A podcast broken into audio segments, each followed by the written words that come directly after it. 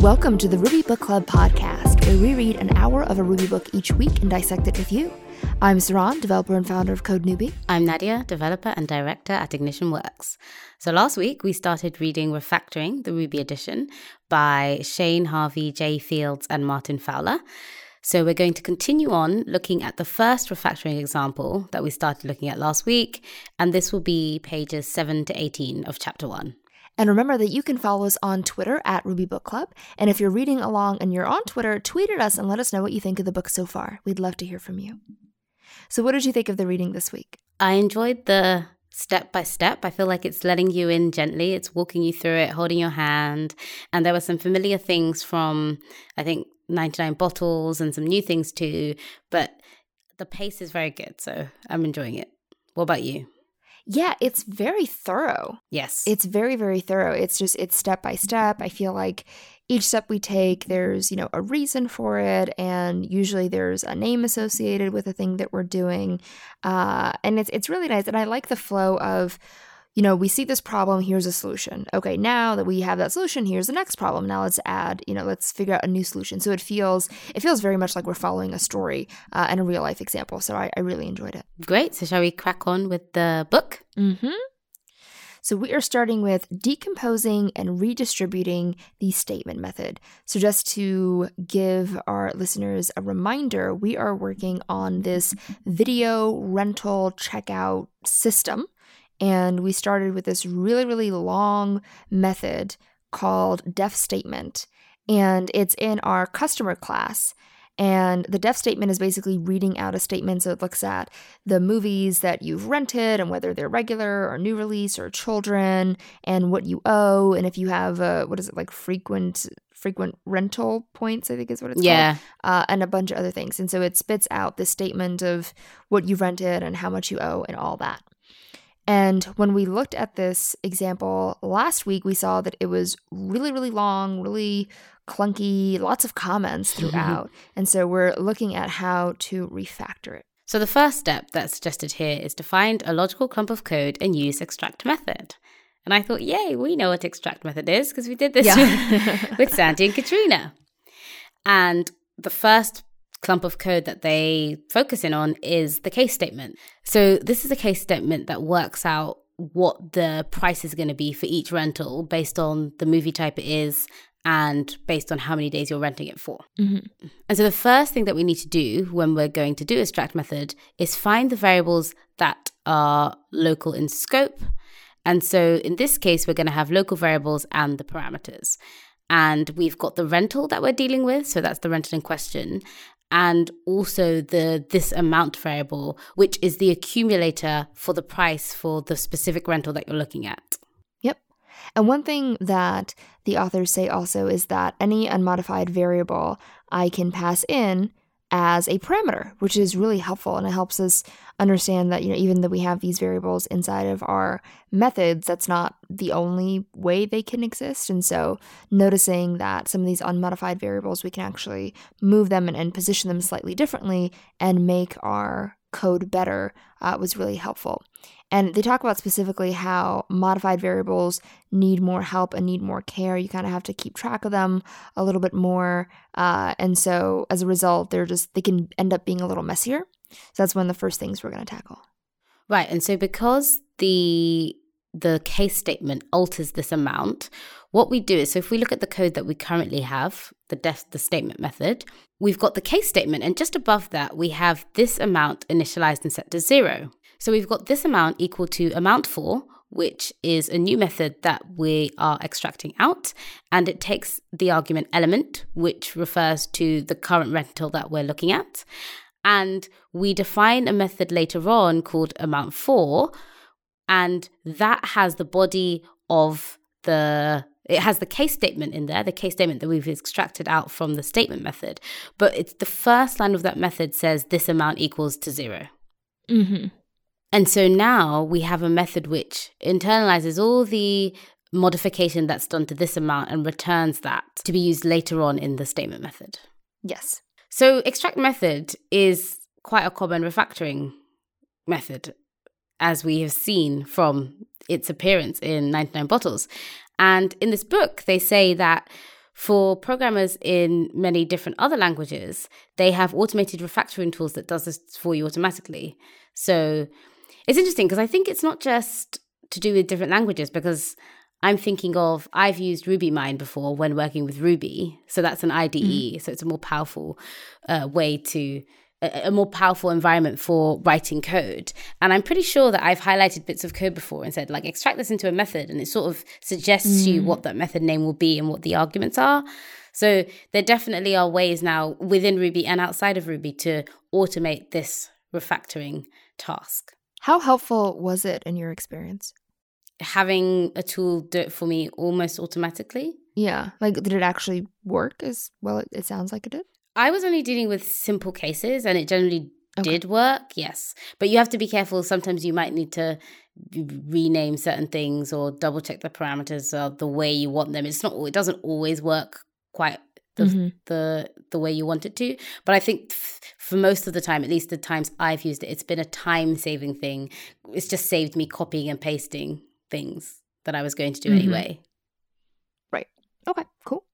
So now that we have moved that case statement into its own thing, one of the things that we're going to do is actually rename this amount because in the context of amount for, it's probably not really that helpful of a name. Uh, and so we're going to change it to just result because at the end of the day, we're just trying to get back a result. Uh, and it's interesting because it seems like a very simple change, and the authors actually ask, is renaming it even worth the effort? And the answer is yes, because good communication is worth the um the, the effort and making sure that your code is clear is is really good. And also I appreciate the fact that your code should ideally be in a place where it's okay to change names and it not you know destroy everything which is why we have tests and why we do really small changes so this is um if nothing else it's a good chance to see how good your test coverage is uh, to change that name and make sure that things still work and you're able to identify any issues. I really like the tip that they have here that says any fool can write code that a computer can understand.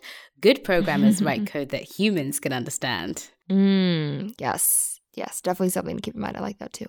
So next we're going to move the amount calculation to a different place. And one thing that we notice is now that we've isolated that case statement, we can look inside and figure out what are the different uh, data points that we're using. And we realize that even though it's in our customer information, we're actually not using any customer data. All the information that we're getting is really about the movie rental. And so we can just ask the rental about its movie, about its days rented, and we we never really ask the customer for any information. So we're going to move that def amount for method out into the rental class. And instead of calling it amount for, instead we're going to call it charge. So now that case statement reads def charge, and we still have result equals zero, and then case movie dot price code, and all those branches are the same, and then we're returning result, and that charge method is now in def rental. And so this is a, a pretty big change. And so the way we're going to make it really easy and transition it very nicely is back in our customer class where we originally had our def amount for, instead of just completely destroying it at this point, what we're going to do is we're going to use that as the forwarding method and we're going to have it delegate to the new method we just created. So in our class customer, we have def amount for passing in the rental argument. And then inside, the only thing we have is rental.charge. So it's calling the new charge method we created in our rental class. Right. And so after that, we need to go and find every reference that we have to the old method, the amount for method, and change it to this new charge method that we've created. So remember in one of the previous steps, we set this amount to be equal to amount for and then taking element as an argument. And so we change that to now read element.charge, which already reads which already makes much more sense given the grand scheme of things. And once we've made that final change, we can now delete that method in the customer class which only delegated to the charge method anyway. Yes, exactly. And so we run our test, make sure we didn't break anything or that we didn't miss anything, and everything passes. And now what we're going to do is take a look at. Can the, I interrupt? Sorry. Yes. one thing that's interesting that's worth saying is that they say that the only time where you might not want to delete the old method that you're now delegating to the new method is if you have like a public API or an interface that you don't want to change. And so it's useful to keep that there for that compatibility. So I thought that was an interesting point. Mm-hmm, mm-hmm, yeah. So now that we have our tests are still passing and we have a nice uh, method delegation happening and things are, are shaping up, the next thing we're going to do is look at the this amount variable we have because it's pretty redundant and we're going to eliminate it using the replace temp with query, which have we come across that before in our previous reading? There was it felt new to me. Yeah. There was was it earlier on in this book that we read that having um the temp variable was a smell, or was that in 99 bottles? I think that was in I thought that was in Confident Ruby, but I, I'm not sure. Oh well, I know we've read recently that having the okay, temp, maybe having bottles, the temp yeah. variable is a smell, and I remember we were both like, oh, um, I like temp variables. Yeah, I didn't know that was a smell. so it was interesting now that it's come up with this idea of replacing the temp variable with a with a query. So what we're going to do is we're going to look at the first place we set this amount, which is right at the beginning, uh, right after our at rentals.each do. And then we have element, and the next line reads this amount equals element.charge. And so that's where we first set our temporary variable. And we're going to just get rid of that. We don't need to set it anymore. And then afterwards, we have, I think it's two places where we call this amount. So instead of calling this amount, we're going to actually call element.charge. And this is the part where it might feel a little gross because we're calling something and running a method twice instead of just saving it in its place and, and just calling that value again. Uh, but I'll take a little bit later is when we talk about this idea of optimizing and calling multiple things and when is it actually bad and when is it actually good. And I think the main takeaway with that point is simply let's write good code first and then let's see how it performs. And looking at the performance aspect is a separate activity that we should handle later on and not right now. Yes, and this is a discussion that we've had in the past, isn't it? Where mm-hmm. people yep. try and make these changes because they say it's going to improve code, but really they imp- increase complexity and often don't get the performance gain that they think the performance gains that they think they're going to get. And so in the end, it's the lose lose situation. yep, exactly. And so it's yes, do the refactoring and then run some tests, do some benchmarking. This is if something's too slow, then say, how can I how can I improve it and measure your changes to check that you're actually being effective. Mm-hmm. Mm-hmm. Yep, exactly. One of the biggest problem areas that has come about by this replace temp with query refactoring is that because we're calling um, element.charge twice, we have to make sure that the charge method is idempotent. So as we change mm-hmm. it, it's not modifying it every time we call it, it's returning the same thing. Um, because it says usually a method like this is a query method and so it's got no side effects. So it's not a command method where it's making a change in the database. It's just asking for something. Mm-hmm. Yeah, and we got to make sure it stays that way. And this is when good tests are really helpful because they can uh, help us find out if there are any faults or any issues there, uh, and so we can make sure we rely on our tests to to cover our bases there. Right, and you know, we end on this point that says that the reason why temps are a problem is because you end up having to pass a lot of parameters around, and that just leads to confusion. You lose track of what refers to what and why they're there. And when we can get rid of them, it just means that we can have a better understanding more quickly of what the code is trying to do and not have to worry about how we can move bits and pieces around. Yes, for sure. So already I can see how this method is starting to look a bit better. Uh, oh, yes, we were able to, you know, get rid of a huge chunk of it and just encapsulate it, name it something, and put it in a totally different class, actually, but in a class that makes a lot more sense. So I'm feeling really good about the the direction of this refactoring. Fantastic. So, in this reading, we explored a lot of stuff. We explored extract method, replace temp with query, and move method. So, we want to know have you used any of these methods before? Or maybe you've used them and you didn't realize they had names? Uh, and was there a method that was new to you?